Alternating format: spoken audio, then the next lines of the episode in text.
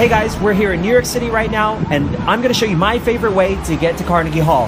Well, besides the practice, practice, practice. It's like in this universe, we process time linearly forward. But outside of our space time, from what would be a fourth dimensional perspective, time wouldn't exist. And from that vantage, could we attain it? We see our space-time look flattened. Like a single sculpture of matter and superposition, every place it ever occupied. Sentience just cycling through our lives like cars on a track.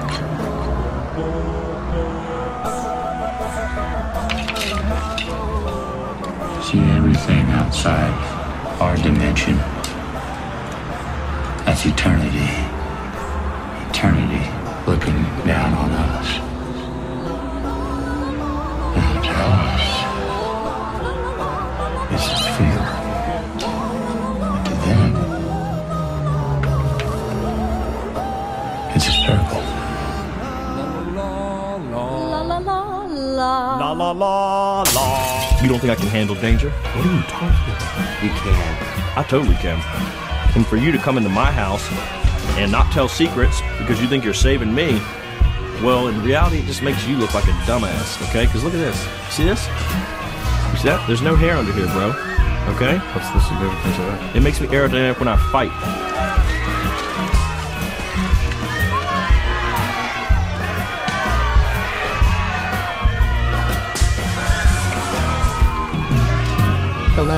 You existential crisis having screedlers. Welcome back to another episode of the Humor and the Abject podcast with Sean J. Patrick Carney.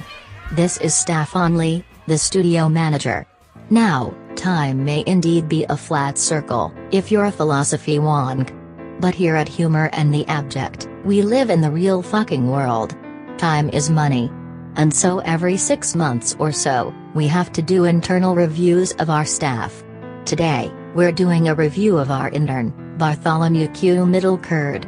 I've got Bartholomew in the studio here with me, and we thought that we'd just go ahead and conduct this interview on air to give it a sense of seriousness. Thanks for your patience. Bartholomew, thanks for coming in on your day off. Did you have a good Thanksgiving? It was pretty good, I guess. My family lives in Oregon so it wasn't really practical for me to travel all the way back there for just a few days. But some friends of mine. Fucking wild. What a story. Thanks. Now, Bartholomew, can you give me a quick sense of what your duties are as an intern here at the Humor and the Abject podcast? Um, yeah. Sure. Well, most of my time the last couple of months has been spent drawing portraits of Rust Cohle for Sean. Rust Cohle? The character from season 1 of the HBO prestige television drama True Detective? Yeah, that's right. I'm usually here on Tuesdays and Thursdays. I used to handle setting up the microphones and the soundboard in the studio, but in early September, Sean told me that I wasn't allowed to touch the equipment any longer. He handed me a folder filled with pictures of Rust Cohle that he'd printed off from Google image search and told me to draw every one of them as realistically as possible. I see. How many have you completed as of today? Probably 50 or 60 in total. That's quite an honor. How does working on these drawings make you feel? Do you feel like a big boy? An important man? I'm not sure that I follow, staff only. A big boy. Yes. An enormous lad. A gargantuan baby boy. The cream of the crop. A sassy little Lord Fauntleroy. I haven't really spent much time thinking about how drawing them makes me feel. I've been incredibly stressed out just trying to get them done. I turn in all of the drawings that I make each day to Sean and then he immediately puts them into a paper shredder while maintaining intense eye contact with me. Very interesting. Does he say anything to you while he's doing this? He recites the entirety of Matthew Arnold's poem Dover Beach while a trap remix of the Baby Elephant Walk plays in the background. It sounds like he trusts you a lot, to be sharing that experience with you. That's his favorite poem and his favorite remix. Not everybody knows that. That's actually very encouraging to hear. This whole time, I've been thinking that he's upset with me. Have you considered, Bartholomew, that perhaps you're actually upset with yourself? Uh, I mean, I guess I kind of am, in general. It sounds to me like you're having a breakthrough today. It sounds to me like this internship review might be the most important thing that's ever happened to you. Would you agree? I don't really know if that's the case. Wow. I mean, just, wow. You just crossed a fucking line, Bartholomew. There are students at universities all across the city of New York who would never speak their families again if it meant that they could do an unpaid internship experience at Humor and the Abject. I'm disgusted by your behavior today. Staff only, I didn't think. Exactly. You didn't think. You're finished, Bartholomew. A total fucking disaster. Ugh. Gather your belongings and hit the road, you tonsy ass chode. I'm devastated. As you should be. Good night. And good luck. Well, that was awesome.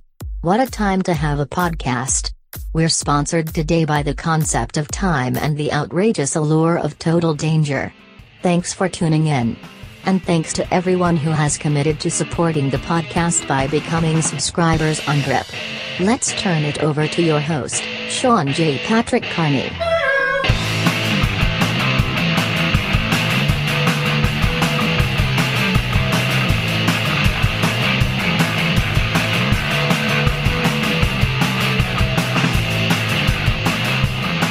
I'm Ira Glass. Welcome to Jackass. It's episode 29 of the Humor in the Abject podcast. I'm your host, Sean J. Patrick Carney. I hope that you're all recovering from some serious fights with your extended families at Thanksgiving. I wanted to kick things off by saying thanks to Foundations Magazine and to everyone who came out to the release event on Saturday, November 18th at Magenta Plains Gallery in the Lower East Side. Special thanks to Sebastian and Marcella from Foundations for including my essay Watching a Comedy Revolution in Real Time in that issue.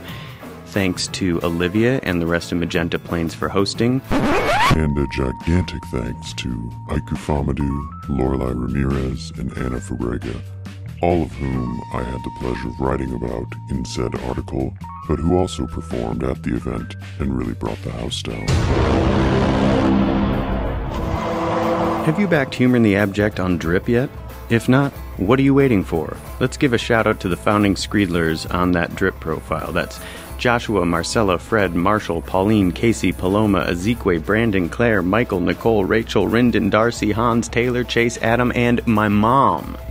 This week's guest on the Humor in the Abject podcast is Mitra Jouhari, who is an exceptionally talented writer and comedian.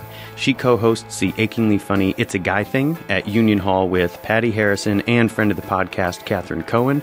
The next one is going to be a special holiday party edition, which is at Littlefield. Note the venue change on Sunday, December 10th. She is also one of the Debras in the comedy trio Three Busy Debras. She's got writing credits on Miracle Workers and The President Show, uh, was staff at Full Frontal with Samantha Bee. Her writing bylines include McSweeney's, Reductress, Flaunt Magazine, Reality Beach, Splitsider, and Rookie. Perhaps you've seen her on film and television in The Big Sick, Broad City, Friends from College, or the aforementioned Full Frontal. She's also been in videos for The New Yorker, IFC, Comedy Central, Above Average, Refinery 29's Riot, and more. Uh, I'm so excited to have Mitra on the podcast this week, so without further ado, here is my conversation with Mitra Jouhari.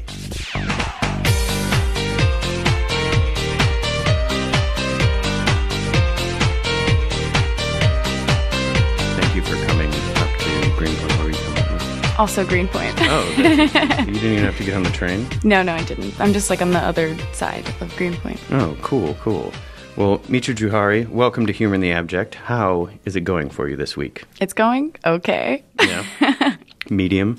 medium, definitely a hard medium. How are you? I'm doing pretty decently. Thank you for asking. Rarely does anyone ask back. Oh. Actually, I never thought about that before, but yeah, I'm doing okay. Um, now, I understand that you are also from the Midwest. Is that true? Yeah, Yeah. I'm from Ohio. Where are you from? Michigan, oh my God. Ohio's hat.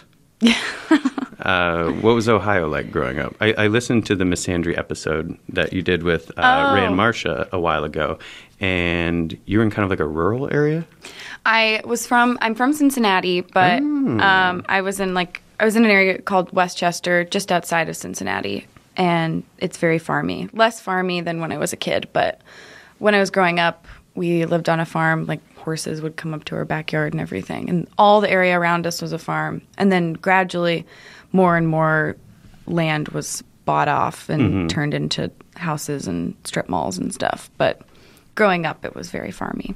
That's cool. I haven't been to Cincinnati, but I have some friends that they just opened an art space there called Anytime Department, and they they really like Cincinnati. One of them is originally from there, and so she went back and they started this thing, and I think they teach at a school there, but I don't know which one. Okay, pro- maybe DAAP or something like that. DAAP? You see, it's a design school. Oh, So cool. if they're involved in art, that might be where they do it. That sounds pretty cool. Did you spend any time in Cincinnati growing up?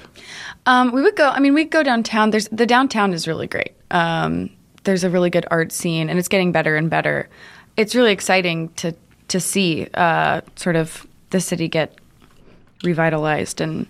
I think you know there's always that sort of ongoing struggle with gentrification, but I think people are trying to be mindful. But also, I'm saying that as someone who hasn't lived there in six Sure. years. But it's uh, it it is exciting to go back and see all these cool art spaces. There used to be this thing called um, Final Friday that I would go to Mm-hmm. in high school. Do you know what it is? Yeah, yeah. They have like well.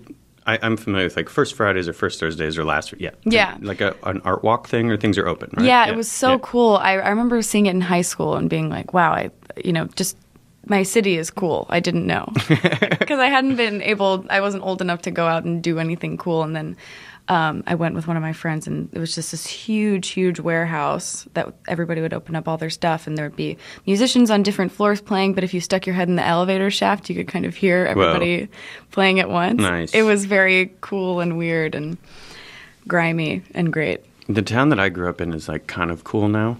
I don't. It wasn't very cool when I was living there, but it's called Traverse City. And Yeah, I've you been know there. You have? Yeah. Really? Yeah, On I what grounds? I can't remember if it was when I went with my family or I did this weird um, tour of a parody of Fifty Shades of Grey. what? When? um, when I was 19, I stage managed this tour and we went all over. Um, we went to like 30 cities. what? Yeah, Oh my god! and you and you played in Traverse City? I we might have. We played in a few cities in Michigan. And I can't remember if that was one of them, but I know I've been there before. That's hilarious. It's very. um There's a lot of. uh well, you know the drill probably. There are a lot of microbreweries and like wineries and cute little shops and things like that now, which Yeah, weren't necessarily very- in existence when I was a child. Yes, that's a very recent development in Cincinnati. Also, big time uh, beer town now. Yeah. Why is every town a fucking beer town now? I don't know. um, do you have any big plans for? I mean, this is going to come out right after Thanksgiving, but Mm-hmm. any big plans for the for the Thanksgiving week? Thanksgiving week, I'm going back to Ohio. Um, I make 600 trips per year. Um, I'm going to, yeah, we're going to do Thanksgiving there. I don't normally go back for Thanksgiving, but um, we were having a hard time with my family, so. so I'm going back for Thanksgiving. That sounds like the exact context to just iron that out, right? Yeah, go back for Thanksgiving to fix things. oh my god! I don't What about think- Uh, I'm going to go to Austin on Fun. yeah on Wednesday, which is pretty cool. Do you have family there, or are you just going? Uh, no, Claire's mom and stepdad live there. They're both like scientists at the University of uh, UT Austin. okay, So we're going to go to Austin. And I've only been there once before, so it should be pretty fun. that's awesome. And the last time I was there was South by Southwest, which I understand is not a cool time to visit if you're Oh. an Austinite. I have never, I've never been. I really want to go. It was pretty cool. I had a nice time. When did you come to New York? I moved here um, beginning of 2015. Mm-hmm. Um, I'd, I'd spent some time here just like for various work uh, and then for an internship at Daily Show in 2014. And then I went back to school after that and then was like, I can't. I won't graduate. So I dropped out and moved here at the beginning of 2015. Okay. Were, so if you were interning at The Daily Show and things like that, I imagine comedy has been on your mind for quite some time. Kind of. I mean, I I always loved Daily Show, but I never thought I was going to do comedy. I always thought I was going to be like a doctor or a lawyer. So when I started school, I my major was neuroscience, and then Whoa. I mean, I it didn't last. It, it was just what I started with because I was like, I don't know, maybe. And uh, That's a cool thing to just throw like a, a dart at a dartboard and like land on neuroscience. Be like, yep, that's what that seems like a low key thing for me to get into. Yeah, it sounded very cool to me and then i was like i'm I, am bad at math like i can't do chemistry why would i do this uh, and then so i switched it to psychology i started doing college improv like two weeks into school and that was sort of the like the moment where i was like oh yeah i guess this is the thing that i'll do for a long time uh, it- not improv but comedy i just had never experienced that world before. I hadn't watched any of the shows that everybody's watched, or you know, like Simpsons. I hadn't really watched Saturday Night Live. I had I just like all like the sort of standards, I guess, like Yeah, culturally. like the, the um, that make people think that they're funny. yes, exactly. so I hadn't really seen any of that stuff, and I just didn't have any sort of frame of reference. Um, That's probably good. I think it is good now. It, it was sort of tough in the beginning because people, it just, you know, you you don't think about as, how often people uh, reference those shows until you haven't seen them. Yeah. Like, um, so I felt like I was like missing something, and now I feel fine. But um, yeah, I uh, that that so it's it's been like six years now of doing comedy and really wanting, you know, wanting to do comedy, knowing that I wanted to do comedy. Do you still do improv? Not really. I uh, it's like it, it is fun to get to do occasionally. I'm Yeah. not doing it on any sort of regular basis, but if someone asks me to do a show, I I do it. It's it's still fun. It's Yeah. just not my thing now. No. But I but I I mean I did all the UCB classes. Um, I took an improv class at Annoyance. I mean, I was like really, really doing it for a while. I definitely don't think it's dumb or anything. It's just not my thing. Yeah, no. I think it's it's low hanging fruit to make fun of it. I'm just teasing because it's like a funny. It's when it's done well, it's incredible. It is. Like, it's exciting. and I it's mean, like unreal how people can. The speed at which some people's mind works Yeah. astounds me. I mean, I um I did monologues at ASSSSCAT at UCB Mm-hmm. last night, and it had been a really long time since I had seen an improv show, and just watching those folks do it, I was like, oh my god, I forgot how exciting it is when someone makes a really cool connection or like you know keeps track of something that I forgot about. Yeah, and I'm sure performing it too. There's that. Uh, it's certainly probably an entirely different high than going up with something where you kind of, even if you're doing some things extemporaneously, that you kind of know your set or you kind of know where you're going with something. But to just walk out and be like, "Well, here we go." yeah, it's, I mean, it, it definitely, you know, although I'm not doing it now, it, it did a lot for my confidence and my stage presence and also just my writing in general, just having to make a decision and commit to it. And because there was never any problem with me for like trusting other people. I'd been doing theater and stuff and I, I like performing with other people. I prefer to be on stage with other people, but just having to go out there and like step out with an idea and f- like firmly announce your presence Yeah. is great and i think you know I, th- I think it's a great tool for anyone who wants to do any kind of like comedic writing at all sure, yeah. That's, especially like a uh, especially like a, a young woman like it, having to come out and be like i am this Yeah, is yeah. a really good exercise I like the uh, the idea of just having to do the damn thing and get over it without overthinking something. And it's something that I mean, I teach predominantly art stuff, but it's something that I think art students run into a lot because it's that kind of like, um, you know, like choice is a prison. It's a thing, you know, or that kind of, or if there's just if if it's totally wide open and you're not forced to do something really quickly, it can be really existentially terrifying to try to take a step if you aren't sort of nudged over the edge. Yeah. and I imagine that improv um, really doesn't allow you to even dwell on that whatsoever. you can take yourself seriously which is great yeah, just come like the, you, there's no ego to it if you're doing a good job How did you connect with all of the folks that you're kind of in circles with now in New York? Was it through those classes at UCB or was it through mics and things like that? I mean, I sort of met The Who'd you meet first? I met so I knew I, I do um, the the show that I do with Patty and Catherine. I've known Patty Harrison and Catherine Cohen for a really long time.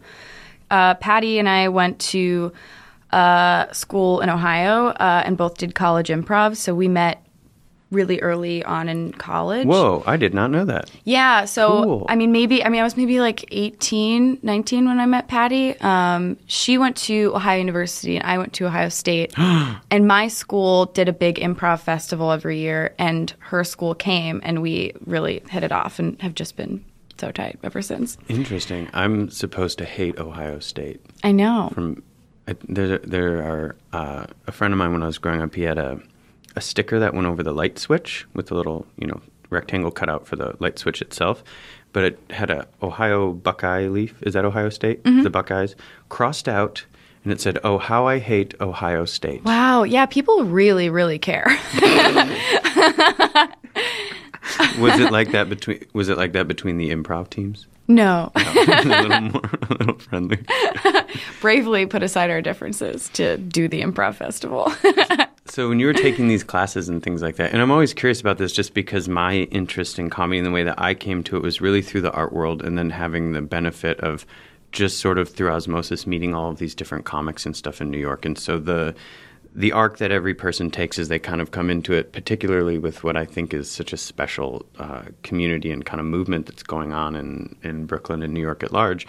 Um, in addition to those classes, were you just hitting mics and stuff like that and running into people? I never really did mics, um, just because I sort of fell into doing stuff at the annoyance really quickly. Okay, that I- had opened here already, right? Yes, I, it opened here. The the theater opened here maybe a couple months before I moved here, and How then serendipitous. I know. um, so I was taking an improv class there, but then I was also just sort of hanging out with all those folks. So Yeah. I, um, my first show in New York was uh, the Juice that Carmen Christopher runs, and then like that sort of, you know, I started doing.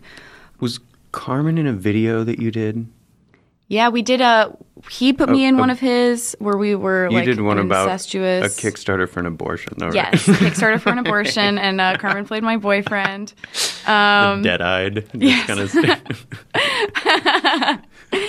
um, no one does Dead Eyes better than Carmen. well, Um, what what for somebody who's I imagine a lot of people listening probably because the annoyance is no longer running here, Right. Um, but for somebody who maybe didn't get a chance to go to, what was different about the annoyance versus other spaces where people were doing comedy? What I loved about the annoyance is it was, you know, it was gross and grimy, like a just a nasty little basement room, um, which gave you the opportunity to. It was still, but it, you know, it still had working lights. It still had a backstage. It still had all these spaces that you sort of need to feel like you're like doing a show. Sure. But it being so gross gave people the opportunity to do more experimental stuff because I feel like when you're in a space that looks like a really professional black box theater, the audience has an expectation uh, that they're going to receive a really polished show and the people want to give them or I at least when I go to those spaces I feel like I should be doing something really polished and Yeah, like Ars Nova or some other place like that. There's a Yeah. there's a setup. I there's an think, that- energy yeah. and you know and not that i'm not doing not, not that i'm not thinking about what i'm doing but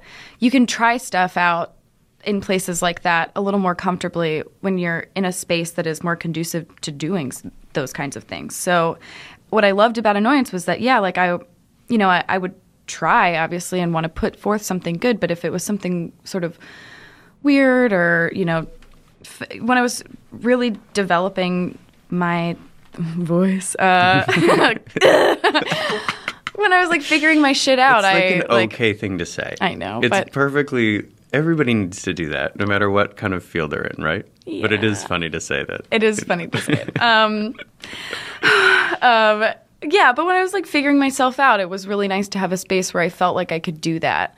And everyone i mean i i personally had a really great time there. I mean i you know people were nice and people were weird and you didn't you also just didn't feel like um like fancy people were watching you also. Like I, I recently was in LA and one thing that I felt a lot at those a lot of the shows that I did was like an overwhelming sort of sense of acknowledgement that everyone was being watched. Like people would like I mean you like an industry person was there or something? Yeah, Okay, and you know, and not in a good way. Uh, Sure. It was it was sort of people a lot of times doing like their most polished material. Yeah. Um, and I and I, I don't I don't know I don't necessarily mean I like polished in the sense that like there's no sense of experimentation or joy. Like obviously try and write your bits out or whatever, but just like not going out and being like you know robotically saying the same stuff every single night with no sense of play or experimentation is like not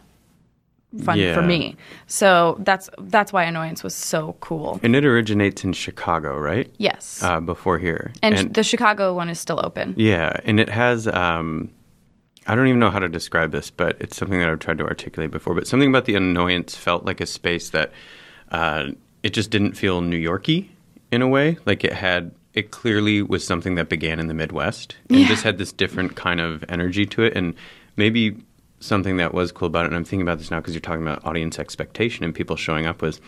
The cool thing was, anytime that I went to a show there, it was like people were only there to see shows.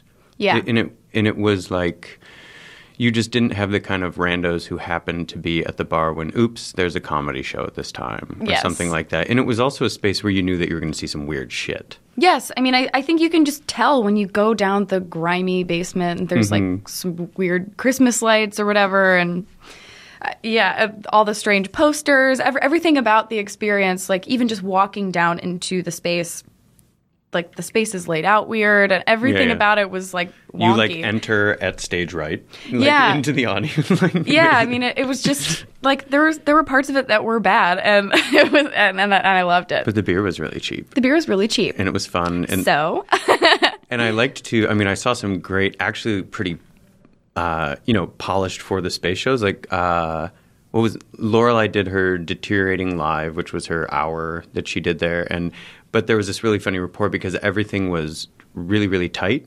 Except, of course, there were just some like tech hiccups or whatever. Mm-hmm. But the vibe was such that there could be like a holler from the stage to the tech guy, and he would start laughing in the back and fix it really quickly. And the audience was like, there was no awkwardness. Right. It was just yeah, me, and Alyssa ride. did Three Busy Debras there. Oh, yeah, Um, let's talk about Three Busy Debras. Well, we we started the show there. Um, we did a ten minute version of the show, and then we did a twenty minute version of the show, and then we ran for You're like like 30? three months or something Okay. like that. I don't remember okay, how many performances. three months. I knew there was did. a three in it. It was some. It was something like that. I honestly don't even know, but it might have been more. But we did it weekly for a long time. But it was that sort of thing of like we. It was a very tech heavy show, um, and yeah, just having a space where you could be like. I mean, we we were crazy about it though. I mean, we rehearsed all the time and like met with the tech. I mean, I I this was uh, Ryan Douglas who like does all the tech for annoyance, who did all the tech for annoyance stuff, uh, or at least a lot of it. Um, I made him meet with me at a coffee shop in person to just talk through the tech and like, I mean, we were we were a lot, we were a lot, uh, but we because we cared. So yeah, being very. I talk a lot about being very serious about being silly. I, yeah, I want it to be good. Yeah, yeah. I don't want to make people pay money to watch something that is bad. Yeah. So what? Um, I mean, I know, but for the uninitiated, what is Three Busy Debras? So, Three Busy Debras is me, Sandy Honig, Alyssa Stonoha. Um, we are a comedy trio, and um, the characters are. I mean, we play a bunch of different sets of characters. So, The Three core, Busy Debras. The core ones are kind of Stepford Wife, Yes. waspy. Yes, and they're all named Deborah. and then we play the a couple. We play a couple of other sets of characters. There's or a lot, but the main ones are three busy Deborahs, the three fuckable men. Those are so insane. They're disgusting men, The fir- whatever. sausage hands. The video, um, I mean, I'm sure you've done plenty iterations of it, but there's in the Three Fuckable Men video that's like the first one that kind of pops up when people look for it.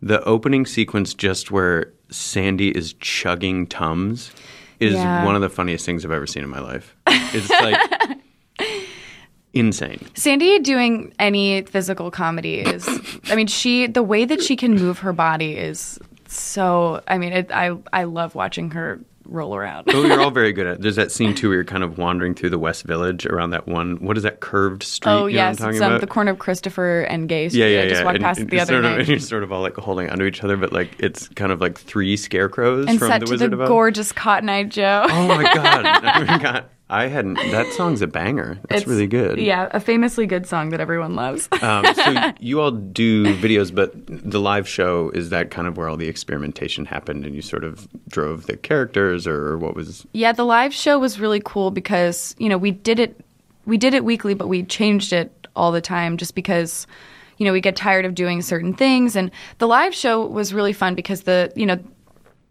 with other stuff we try to have a story, but the live show was like, you know, 45 minutes long. It was just Deborah's doing a series of activities mm-hmm. and sort of splitting off to do monologues and stuff, but it was really there's no story to it, which I promise was fun.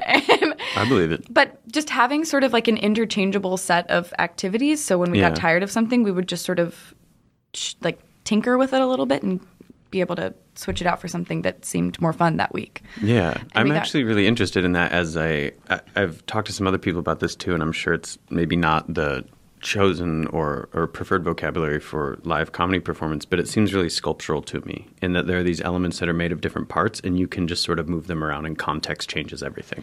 Yeah. Like you move this thing from this night over here, and then this one, but you have things over here in your shelf that you can bring in at any time and things like that and you kind of always put together a whole but it can be really nimble it sounds like Yeah, I think that show that is sort of an apt description of it. it there were definitely I mean there were there was a sequence that we were used to having, but I think it could have shifted if we needed it to or wanted it to, and it did. How did you uh, begin Three Busy Debras? We met like a month after I moved to New York. We kind of were all vaguely aware of each other. Sandy and Alyssa had met, and then people kept telling me You'd that seen Sandy's photos. I I hadn't. I um I know. I know. um, but- Sandy's an incredible photographer for anybody who doesn't know and uh, was gracious enough to uh, let Foundations Magazine use her photographs in the issue that I got to write. She's so good. Use her for everything. Seriously. Um, but yeah, people had just people kept telling me that we should meet. Um, and then I met Alyssa like right when I moved to a couple days after because I did a an improv jam at UCB on New Year's Day, and we were on the same team. And, uh, but um, the three of us all hung out because we were sort of looking for people that were, I mean, frankly, kind of just looking for people who were our age. We were all still sort of in school or just out of school and kind of just looking for someone with a similar experience. I think, you know, especially because we were doing improv, it's a lot of um, like older men, especially at the time. So just looking for someone to be like, so you feel like this too, right? Okay, cool and then we hung out and went to an improv jam at uh, UCB called Bring Your Own Team, where you get to do like a five minute set or whatever. And then we named every character Deborah in the set and talked about how busy we were and haven't had a new idea since. Three rings for the elven kings under the sky, seven for the dwarf lords in their halls of stone, nine for mortal men doomed to die, one for the Dark Lord on his dark throne in the land of Mordor, where the shadows lie. One ring to rule them all, one ring to find them, one ring to bring them all, and in the darkness bind them. Listen up, you motherfucking screamers. This is Bartholomew Q Middle Curd. Does this bullshit podcast really think that it can fire me? Do you?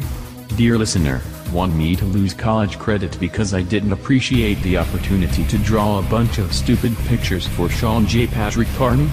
Of course you don't. I'm back in the studio and I'm taking the reins. I will not be silenced. I will not draw pictures of Rust Cohle. I have never even seen an episode of True Detective. Mark my words, I will strike down those that oppose me. I will get college credit so that I can be considered full-time this semester. I am a voluptuous god. I am the creamy lord of lunchtime sandwiches. Screedle D. Screedle D. Bruppeting wa. Bruppeting wa. Cash me outside. I'm breaking the law. Oh, Bartholomew. You ancient fool. We have already contacted your college's administration, and not only will you be losing the credits you've been pursuing at the Humor and the Abject podcast this semester, you've also been expelled from the university. You're a coward. A Gemini. And nobody told us anything about some evil twin coming along and casting us in a morality play. Let's get back to the show.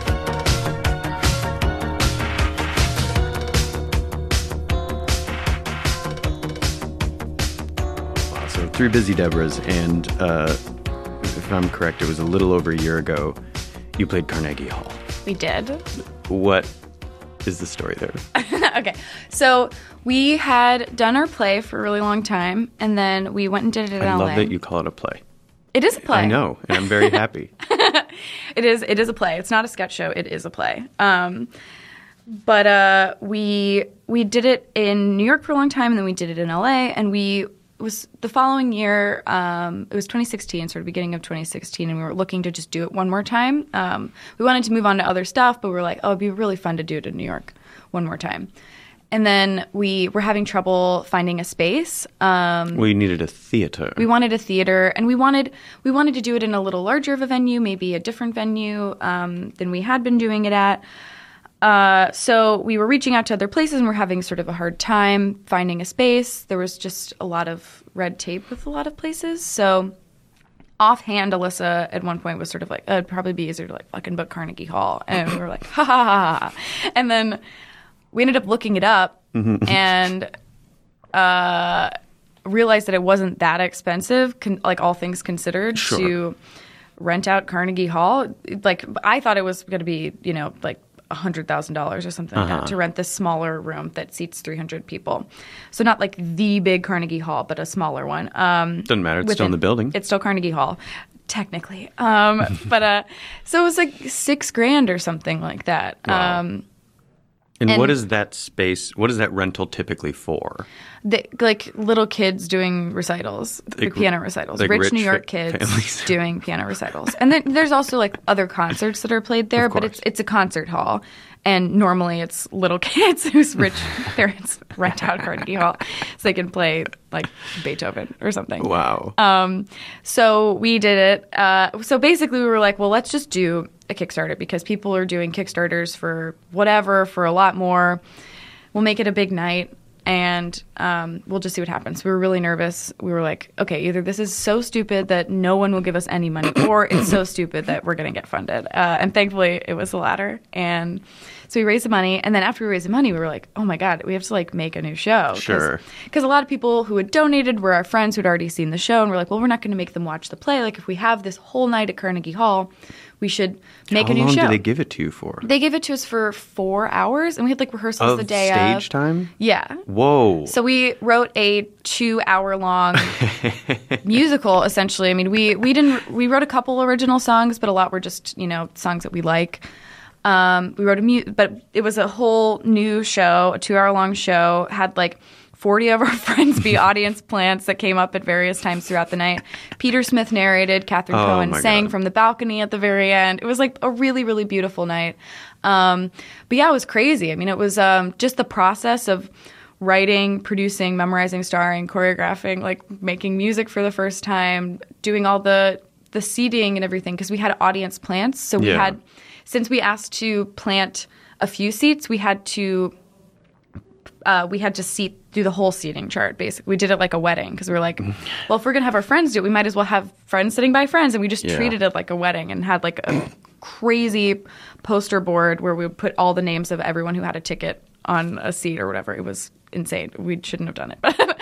But it was, it was awesome and it was, there was like it was really stressful. It was like a another full-time job while we were doing it. Yeah. um, but uh yeah then we i mean we like we made the show free because we were like well if our you know we want our friends to be able to come. We want anybody to be able to come and just we just were in charge of ticketing. So all of our friends were there. Our families were there.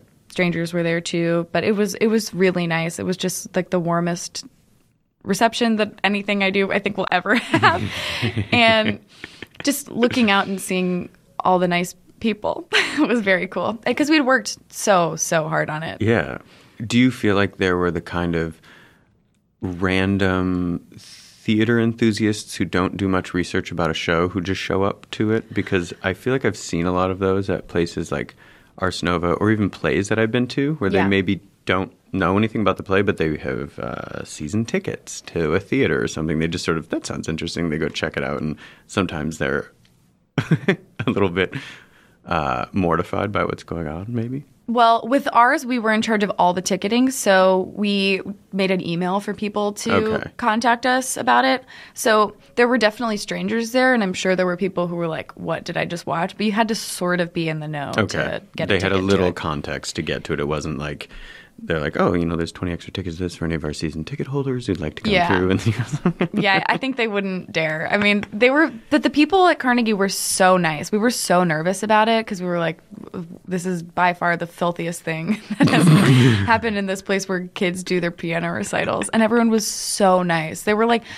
scandalized at times but mostly just really lovely people who were like this is so fun I'm sure they had a blast. Yeah. The texts and things like that were probably just like, thank God this isn't six children playing Für Elise. Well, the stagehand was this really nice guy. I forget his name right now, and I feel terrible. But he um, he was like, "This reminds me of when I crawled through the mud to watch Alice Cooper." I Whoa, was like, cool. "Whoa!" Wait, speaking of Peter, were you in their show at Caroline's recently? um, yes, yes. I didn't see the night that you were on, but I saw a different one. And Sad. what a fun show. it is a really fun show. Peter is, you know, just the best host. Um, so talented. so let's talk about It's a Guy Thing. Okay. which I've enjoyed immensely. So you've known Patty for a long time. You met Catherine here in New York. Mm-hmm. No, we met No. Um, at the Fringe Festival in Scotland. Um, we were both interning there. Um, so it was my second summer there, her first summer there, and we were interning for the same company, this musical improv group called Baby Wants Candy. And um, Baby wants candy. yes. um, um, so we were on their street team and production team, and um, yeah, we just hit it off. We like spent a month living together and have been tight ever since. And then, so how did you design the show out? And when did it did it occur before Union Hall, or did it start? It started right off the bat at there, over the eight. Over the um, eight. We did it over the eight for which is maybe a year? no longer. I know. around. I mean, all the like fun, like grimy places are gone, which is crazy. Um, yeah. So we started doing it there. It started off with me and Catherine, and then I had to miss some shows, so Patty started doing it, and then we were like, oh, duh. Well, we should all three just host it together. So we've been doing it, the three of us, for over a year now. Um, and I don't really remember how it started, but uh, we just loved the idea of like, I mean, I, I you know, it's just sort of that like our women funny blah blah blah exhausting conversation, but you know, Sure. it's a guy thing, comedy, and then it sort of, you know, sprang from that and has become something sort of that isn't that anymore. People can talk about guy stuff, but it's mostly just like a stand-up show, and Yeah. then we we do the we do the guy stuff still. Yeah, it seems like it's immensely popular. I mean, the ones that I've been to, I have not been able to sit down, ev- despite showing up very early. It's very cool. It's uh it I mean that's like the nice thing is like putting a lot of work into a show and doing it for 2 years. Now it has a little bit of a following, which Yeah. is very cool. Yeah, and I've gotten introduced to some great comics through it too, and things like that. That's one of my favorite things of going to people's monthlies is it's always just somebody that I just wasn't aware of before, and I walk away just like a rabid fan. We try person. really really hard to have a good mix of, you know, you have to have some like big namey people so Mm-hmm. that people who see it in a, like a newspaper will come, but Mm-hmm. uh but for the most part, it's like now that the show has kind of got a little bit of momentum, we can just put people that we think are really funny. And, you know, I mean, we're really committed to making sure that every lineup is super diverse and represents a lot of different types of people, but also just that, like, new people get to do a cool, fun show. Yeah, yeah. I'm sure that's really important too for somebody who's just kind of like not starting out, but hasn't had the opportunity to perform at like a ticketed show where everybody's kind of sitting down and people are coming through and there's like this really positive thing. Uh, Yeah, I'm and- sure it's a great experience and they're kind of like, nice. It's a really warm audience, too. I Yeah. think we, that's something I'm proud of, is I think we cultivate a pretty uh, positive, warm experience at the show. Which is, I think, just comes from us like loving doing the show together Mm-hmm. um, and ha- genuinely having a really fun time. But Yeah, I feel like a lot of the people that we've talked about or that you're in their orbit with who their shows almost always feel like that. And of Yeah. course here and there there's going to be some like rando who hollers something, but for the most part it seems like the spaces that have been cultivated are really different than what people traditionally associate with the comedy club. And Yeah. that it's an entirely different space that feels much more kind of in the middle of uh, comedy and theater or comedy and performance art or something where it, it's an audience who's very much there to take in culture. As silly as that sounds, I maybe, think so. Yeah. I mean, I, I I want to be in spaces where people feel like the audience, like I want everyone in the room to feel like they're being supported. Mm-hmm. Um, those are the spaces I like to perform in, so I want to make those spaces also. And what is if uh, I don't, you know, you don't have to give away any secrets, but the creative process, like for you, Catherine, and Patty getting together before each month, like because it's you know it's always different. Yeah. It's always, and and you do some stuff together, you do some stuff solo. Yeah. Um, how as much as you would want to discuss, I, I'm that's out of a genuine curiosity. Um, I mean, we'll like pick a theme. The the show is, you know, it it's not uh we pick like the dumbest theme we can think of every month because Give some examples. um Halloween was it's a ghoul thing. cool. Um, I saw that flyer. I didn't make the show, but yes, that um our Christmas show is which doesn't even make sense because it's not even the right pun. No. it's not it's that, that just occurred to me. it's not. I'm a Um little slow in the uptake. we we did like a prom theme, Uh-huh. um, like a summer fling. They're always just stupid and vague. Uh, Yeah. There was our Christmas one is not my presents. Uh, Mm-hmm. hee hee, getting political. Uh, My God. I saw the flyer earlier today, and I did. Now I'm just, again a little slow in the uptake, but I like the the very layered pun. and I mean, they're always like, you know, met with a groan. Um, As and any pun should be. I yes, feel like right. Yes, Yeah. They're cruel, I think. Um, um, so we, uh, and then we'll, you know, we'll pick the theme, whatever that may be, uh, and then we'll get together. We'll try to get together once or twice before the show, and just, you know, Patty um, is usually the one who makes our tracks because we'll try to do an original song every month. Um, and sometimes it's an original track, and sometimes it's like a very disrespectful. Um, song parody, uh, which uh, we try not to do, but sometimes we do. And uh, for the most part, it's an original song related to the theme. Does Patty write the music for those? She'll make the track in GarageBand, Okay. and then we'll uh, write the lyrics Write the together. lyrics together. Um, Patty is like so so good at The Timbaland to your Justin Timberlake. Truly. Yes. But we're all Justin Timberlake. Ew. no thanks. Um, um, but yeah, we uh, so we'll meet we'll meet and write the songs together and sort of just be in touch about what everyone's solo bit's going to be, just so that we're doing you know kind of keeping the variety, and then we'll do some sort of bit together halfway through the show normally that is a little more verbal and um, on it like a lot of times we'll do like a staged reading of something that we've written or a PowerPoint or something like that, or just a lecture of some kind. And yeah, I mean we it's it's really fun because we don't perform as a trio outside of that show. Mm-hmm. So just getting to do something the three of us once a month is always really fun. And uh, next one's on Sunday, December 10th. Yes. But it's at Littlefield. at Littlefield. We normally perform at Union Hall, and we'll be back there in January. But we're doing a big fundraiser show for RAINN at Littlefield at, on December 10th. At and what 8 is p.m. RAINN? So RAINN is the Rape, Abuse, and Incest National Network. Basically, it provides information and support for survivors and people who, you know, need help in those situations. So it's fundraiser for that. Um, and it'll just be a fun comedy show, uh, and then all the money will go to them. Well, that's you know that's good. Uh, is there anything? I noticed that the flyer didn't see names on the lineup. Is that secret, or is it just the three of you? Or no, it will be. w- There will be other performers Okay. on the show. I It'll didn't know if it was a real tight trio for like a one-off kind of Christmas event or sorry holiday event. Thank Listen to- you. listen to me. Listen to me. I'm usually It's Merry Christmas, not Happy Holidays. It's cool that that's still a fucking thing that people are upset about. Yeah, I mean, you know, when your life is that good, you can worry about stuff like that. Um, well, yeah. So Sunday, December tenth, I want people to make sure to go out to that. Uh, I had another question about I didn't get to go to the Culture Wars Oh yeah, uh, for Las Culturistas. I don't think so, honey. And you were paired with Ray. Yes. Is that right?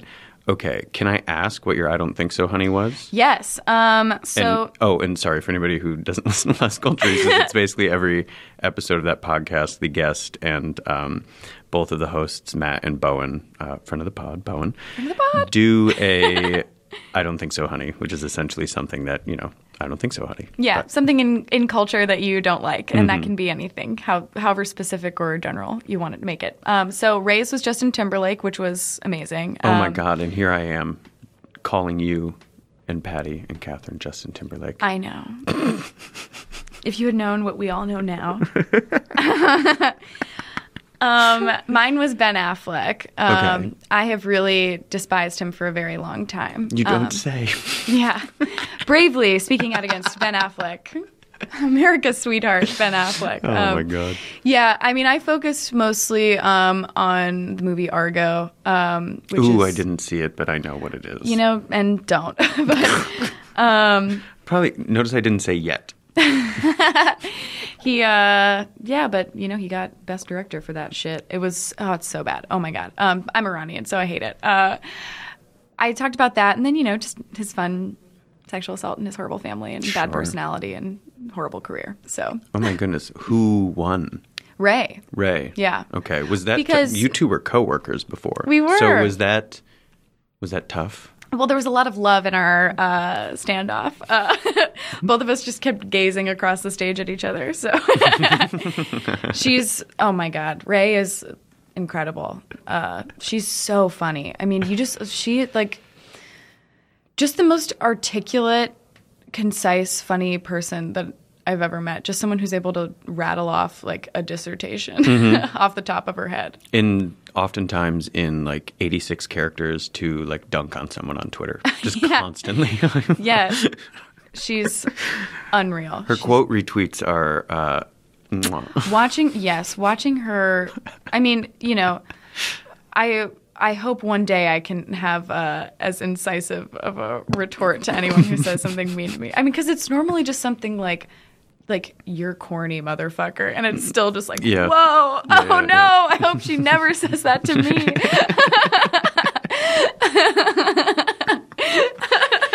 Um, I also I understand that you had, um, and if this is too soon, it's okay. But you had some drama with some pillows recently that were um, that were delivered to your home, and I, if you don't want to talk about it, it's fine. But I, you know, well i'm actually um in therapy for this Yeah, right I now want- so i feel like i can discuss I it want people to know, and I feel like if we don't talk about it, it's going to continue.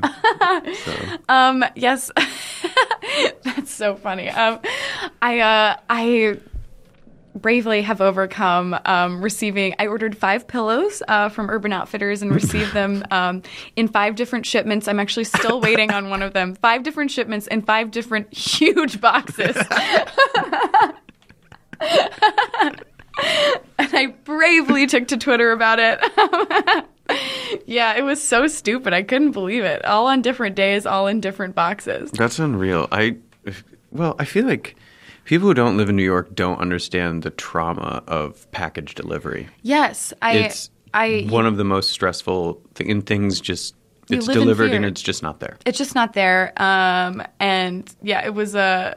so I've got four of them so far, and one of them I'm still waiting on. how did you decide on five that's an interesting number Well, I they had a big sale, Mm-hmm. and some were buy one get one, and then I wanted this big velvet body pillow. oh i see okay so it's sort of like four bed pillows and then one special one Yes, one Okay. special one. My new husband, the big velvet body pillow. Um, i feel like we claire orders a not like a ton of stuff online but i almost never do but she will get things and it's every time that we're waiting for something it's this incredibly stressful situation harrowing. It- yeah, just keeping track of you know that tracking number they send you. And when you come, like, I'll literally be leaving my house that I've been at all morning, and I'll exit, and there's just the FedEx thing in the door. And I'm like, I was home. I was home. And then it's like, we'll come back. And then it's always before a three day weekend or something. Yes. Like next delivery we'll attempt on Tuesday yes, or next something. delivery will be in six months. Uh, We had for a while, and I think we can still use this, but a very conveniently located UPS drop off spot. Mm. But not that many people send UPS. It's almost always FedEx. But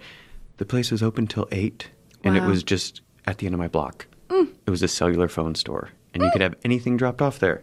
It was, I mean, it was like having a doorman, that's amazing. which I've never had before. yeah.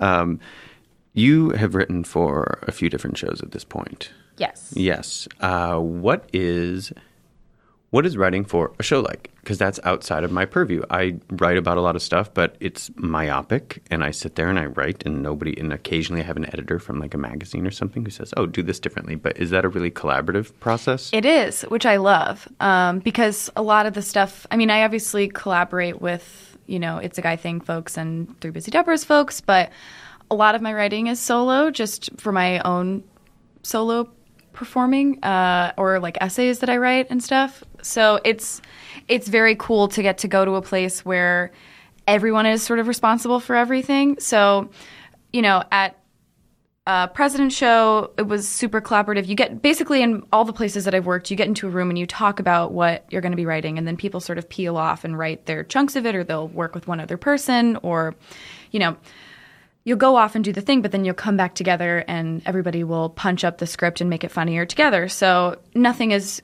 really owned by anybody you know? And it was the same thing i just worked on Miracle Workers, which is a sitcom that'll be on TBS next year. Um, and that, but that was similar. Like for a long time, we all just sat in a room and talked about themes and characters and the way that the characters relate to each other. What's this character's arc for the season? What's the overall story arc for the season?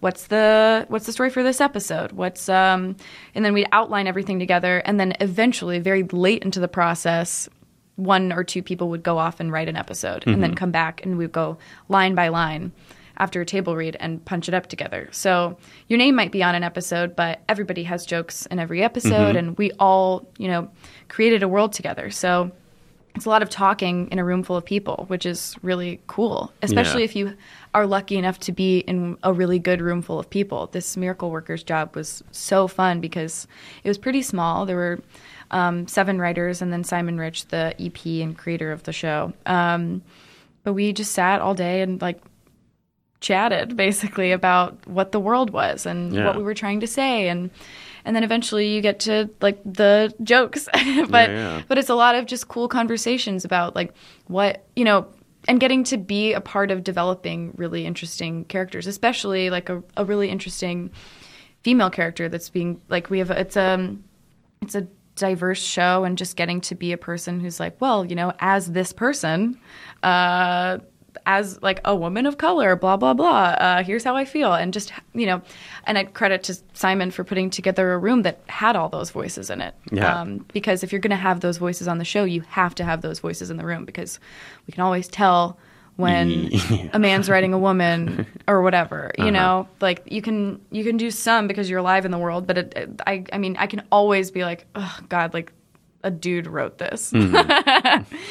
Um how exhausting we're all just here waiting um so it was um it was amazing it was really cool I had never worked in a narrative room before Yeah, Um, and it sounds like with the, I mean, even earlier you just said that you kind of have this, uh, you fit naturally with working with other people instead of just like performing solo. You'd rather be on stage with other people and things like that. Yeah. It seems like that kind of room, and especially just the, it sounds like uh, a lot of intentional hanging out, if that makes sense. Like Yeah. really, like where you get together and you're having conversations, but it's not it's somewhere in between like a work meeting and just like bullshitting with your friends or something, but something slightly more casual than a work meeting, but at the same time very, very intentional. It's very pointed. intentional, and especially Simon's room was, you know, we got in at 10, we left at 6, and when we were there, we were there. Mm-hmm. Um, there wasn't a lot of like fucking around or whatever. It was mostly very focused. He would come in with an idea of what we wanted to accomplish every single day, which is also great. That is sort of the system that I thrive in as someone being Yeah. like, okay, here's what we're doing, here's what we're trying to do today. Yeah. Um, Some like structure a- because the the the prison of choice. Yes, if you don't totally. have- I really, really need it. yeah.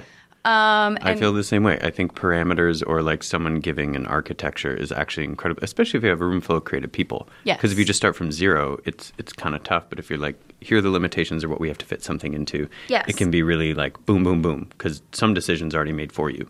Yeah, I mean, this particular show is an anthology, so we really did know the beginning and the end already. Um, so just filling in those spaces too was really cool. Interesting. When does it start? The filming starts uh, in a couple weeks, and then it'll be out sometime next year. I don't really know. Does TBS still start every show at five minutes after the hour, or was that only a Oh, I don't know. Was I should know. That was like a thing. In, that was like a thing in the. I don't. Of course, they don't do that anymore. But that was like TBS's thing when I was a kid. Was their shows started at like 6:05, 7:05, 8:05, Whoa. and so I could I don't always. think they do that anymore. Oh, I could always start watching Saved by the Bell on one channel and then switch over to TBS five minutes later and see which episode it was going to be, and then decide which one I was going to watch. Um, it was actually kind of cool that they started at five after. I thought that was pretty fun. That is fun. Um, the comedy that you do with Three Busy Debras and solo and things like that, you definitely have a penchant for, and this has been noted in people kind of covering it or writing about it, for things that are really violent and vulgar and just kind of like over the top. And mm-hmm. I'm curious where, I mean, besides the fact that it's kind of salacious and fun to muck around in that territory, but where does that come from or what attracts you to going into those realms that are obviously end up being very hilarious, but if you just looked at it on paper or something, it's maybe horrifying or terrifying, or this thing is really bad that you're sort of making light of and things like that. Yeah, I mean, I I, I personally really like to in my solo stuff. I, I mean, I'm definitely not ever going into something trying to write something vile, but I do like to write about like detailed takes on people or sort of phenomena that I think are really lame. so, or or not even just lame, but like you know, I I love watching reality TV, so I've been doing a lot of stuff about people with, like people that I see within that. Not not necessarily like a takedown of reality TV, but the people within those systems are really funny to me. Um, Yeah. and like I'll take a I like to take a trait or a line or something like that and make a piece around it. But I definitely do have a penchant for darkness and grossness. Um, I think just because it's what I think is funny. I like hearing. Well, it's like it's vulgar. It's not offensive, if that makes sense. Yes, I don't wanna hurt anybody's yeah, feelings. Yeah, yeah, I Um, and I don't mean to. I hope nobody's interpreting that way. I mean, like, it seems like vulgarity is really important to you. Yes. and there's a, a to me at least, there's a big difference between vulgarity and offensiveness. Yes, I don't want to ever do shock humor, but I do think gross stuff is funny. um, and I and I, I don't want to say stuff that makes people feel bad. Like I really, I am not interested in doing comedy that alienates the audience. I like to do stuff that people can not necessarily. I mean, I definitely don't think I'm doing like relatable stuff, but like.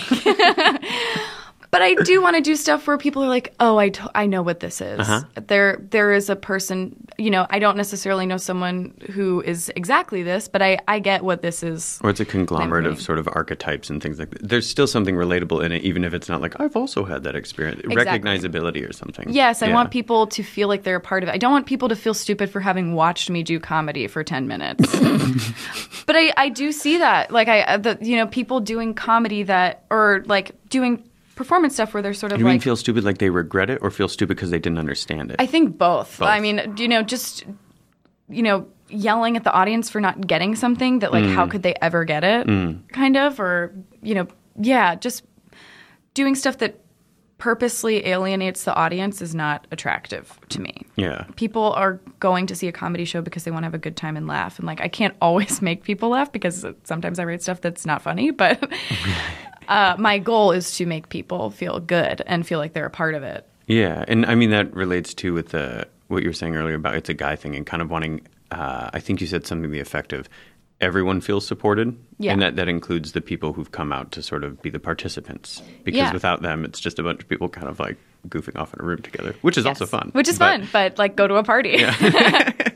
Um, well, I was thinking in particular. I watched a video of, and I don't, I don't know if it was the LA trip that you were referring to before, but it was um, uh, Jamie. Is it Loftus? Is that who? you Jamie? Loftus, Yeah, yeah. Jamie Loftus's show, um, and it was uh, Chrysalis Fontaine. Is that the character's name Yes. that you were coming out and doing? And it was just this. Uh, very, very, very funny pastiche of all of these different kinds of archetypes of characters, but boiled down into one. And it would get sort of hysterical, but then just the certain the way that certain words that you were using would land, like words that we agree are vulgar or this or that or something like that. But just the punch that they brought was so funny, and it gave a relief, and the audience would just burst out laughing and things like that. So it was, it, it's a weird way to kind of explore that stuff, and I think too, um, especially as a comic who also happens to be a woman and a woman of color living in the United States, I'm sure that part of it is just like, well, let me fuck with this material that's been fucking with everybody else for so long. Yeah, I mean, I I just you know every word is intentional, um, even the vulgar ones, and I figure. yeah, yeah. So it's like it, you know all that. It's, I mean, some stuff is just like some words are funny. like saying the phrase "lick my clit" is funny. it makes me laugh. Screaming it at a room full of people makes me laugh, so I do it. Um, yeah, I mean, it it's just it's just what making stuff that I think is funny and making jokes about stuff that I think are like specific specific things, like not doing like a broadly vulgar or broadly um, you know over the top thing. I want it to be a very very specific character. Pretty much everything that I write is like a a character piece, whether it's like a prose piece or and that normally takes form in like a letter or like a, an imagined monologue or whatever, like as McSweeney's categorized it. Um, but like, okay, and uh, but uh, but it's always a character. That's the most like. It, normally, I'm I'm not exploring like, what if this happened? It's mostly like, you know, who's this person? Yeah, yeah. Putting a little bit of three dimension to them, even if they're kind of like outlandish and all these different things. Yeah. Yeah, that's exciting. And I think the last thing that I wanted to ask you about, and maybe it's going back to when we were talking about Ray a little bit earlier, but the, I mean, you use Twitter in a couple different ways. Um, one is just like, uh, it's like Donald Trump lick my ass or something like weird, like just crazy. Oh, how dare you? no, no, just really funny, like totally kind of like um, using the architecture of Twitter to make jokes, and they're very funny. But then you're also pretty. Um, you're not shy of saying something political or sort of like expressing a belief. And I'm curious. I mean, I think I already know the answer, but the kind of like, oh, comedians should stick to comedy kind of thing. And I'm just curious if you have a thought for anybody who still thinks that it's a comedian's job to only make them laugh when it's convenient and not to have, uh, I don't know, an opinion based on lived experiences. Yeah, I mean, I think yeah, my my stance on that is probably uh, pretty obvious, but I, you know, I think it, I think people can do whatever they want. so, I mean, you don't have to follow me online. like that. That's the thing that always um, makes me nuts. Is like, I'll get a lot of hateful responses whenever I like speak out against anything or express my opinion on anything. Are these people who are following you though? Sometimes, I mean, Why I've, would they do it in the first place? That's. I guess you're addressing this right now. I'm sorry. Yeah, I mean, you, you just don't have to look at the stuff that I say. Like, Yeah. Uh-huh. I'm not looking at the stuff that those people are saying because it doesn't mean anything to me. Uh, so if, if people don't like it, they just don't have to look at it. Um, it's not like my my self expression is not for everyone's consumption. It's totally voluntary. So I mean, no one's making anyone consume anything that I make. Like, and it's not like I'm so out in the forefront of like mm-hmm. anything that people have to see it. you know, so I, I, it, I'm a person, and as a person, I live in this country and have the experiences that I have, and I want to talk about those things. And it's my prerogative to do that, and other people don't have to do that. I think anyone who chooses to let their it, it's the internet. It's not real. Like it's so it's so crazy to me that people are like trying to exercise any like sway or influence over what another person does on the internet if Sure. it's not harming anyone Yeah. if you're not harassing someone, then do whatever you want. Like if someone wants to just tell jokes, then they can just tell jokes. And I, I'm so exhausted too by the stuff that's like, well, why hasn't this person spoken out? Blah blah blah. Like it's you know like Lindsay Lohan hasn't said anything about Gamergate yet or whatever. Like, it's like sure, but it's like it's the internet. Like Yeah, unless yeah. it unless it specifically, you know, I don't know. I, I'm rambling, but people should do whatever they want to do, and it's crazy to me that people care that much about Twitter that they're like, just tell jokes or don't tell jokes or mm-hmm. anything like that. If Yeah. you're if you're not hurting somebody or causing another person like psychological or physical harm, then do whatever.